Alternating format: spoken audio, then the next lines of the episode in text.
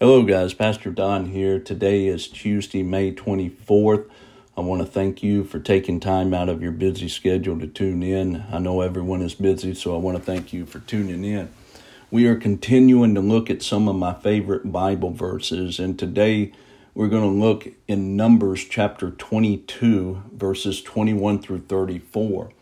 And the reason I like these verses so much is not because of its theological content, but because it's just a hilarious story. It's one of the most funny stories in the entire Bible. So let me set all this up for you because if I don't, we will have to read like two or three chapters. The book of Numbers begins with the Israelites at Mount Sinai after the giving of the law. They are preparing to leave Sinai for the promised land, and once they get to Kadesh Barnea, 12 men are sent out to spy out the land. After 40 days, they come back to Moses and the people, and although they give a really good report about the bounty of the land, 10 of the men express their concerns about the people living in the land and that they were too great for the Israelites to conquer.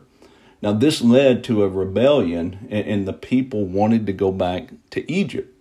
And of course, this made God very, very angry. And God told that whole generation of people that He led out of slavery in Egypt that they would never enter the land He promised. So they wandered around that same wilderness for 40 years until they all died out, except for Caleb and Joshua.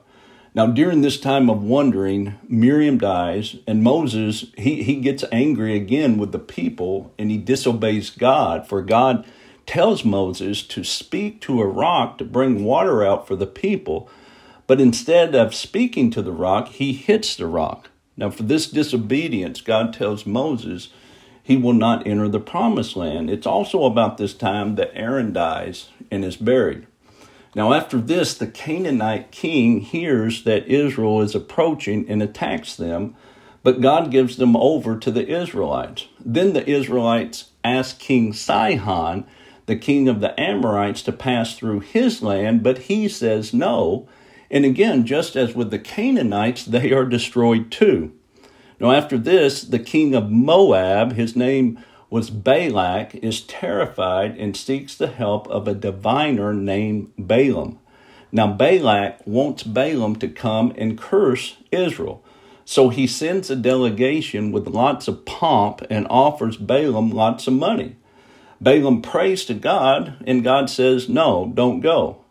Balaam tells the delegation to go back and tell their king that he can't go. Now, Balak then sends another a more distinguished delegation than the first and offers Balaam more money. Balaam again prays to God, and God says, If they come again, go with them. So the next morning, Balaam gets up, saddles his donkey, and goes to Balak. And this is where we pick it up in verse 21. It says this The next morning, Balaam got up, saddled his donkey, and started off with the Moabite officials. But God was angry with Balaam uh, for going, so he sent the angel of the Lord to stand in the road to block his way. As Balaam and two servants were riding along, Balaam's donkey saw the angel of the Lord standing in the road with a drawn sword in his hand. The donkey bolted off the road into a field, but Balaam beat it and turned it back onto the road. Then the angel of the Lord stood at a place where the road narrowed between two vineyard walls. When the donkey saw the angel of the Lord, it tried to squeeze by and crush Balaam's foot against the wall. So Balaam beat the donkey again. Then the angel of the Lord moved farther down the road and stood in a place too narrow for the donkey to get by. This time, when the donkey saw the angel, it lay down under Balaam. In a fit of rage, Balaam beat the animal again with his staff. Then the Lord gave the donkey the ability to speak. What have I done to you that deserves your beating me three times? it asked Balaam. You have made me look like a fool, Balaam shouted. If I had a sword with me, I would kill you.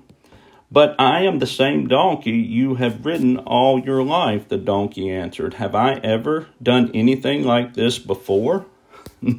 no, Balaam admitted. Then the Lord opened Balaam's eyes, and he saw the angel of the Lord standing in the road with a drawn sword in his hand. Balaam bowed his head and fell face down on the ground before him.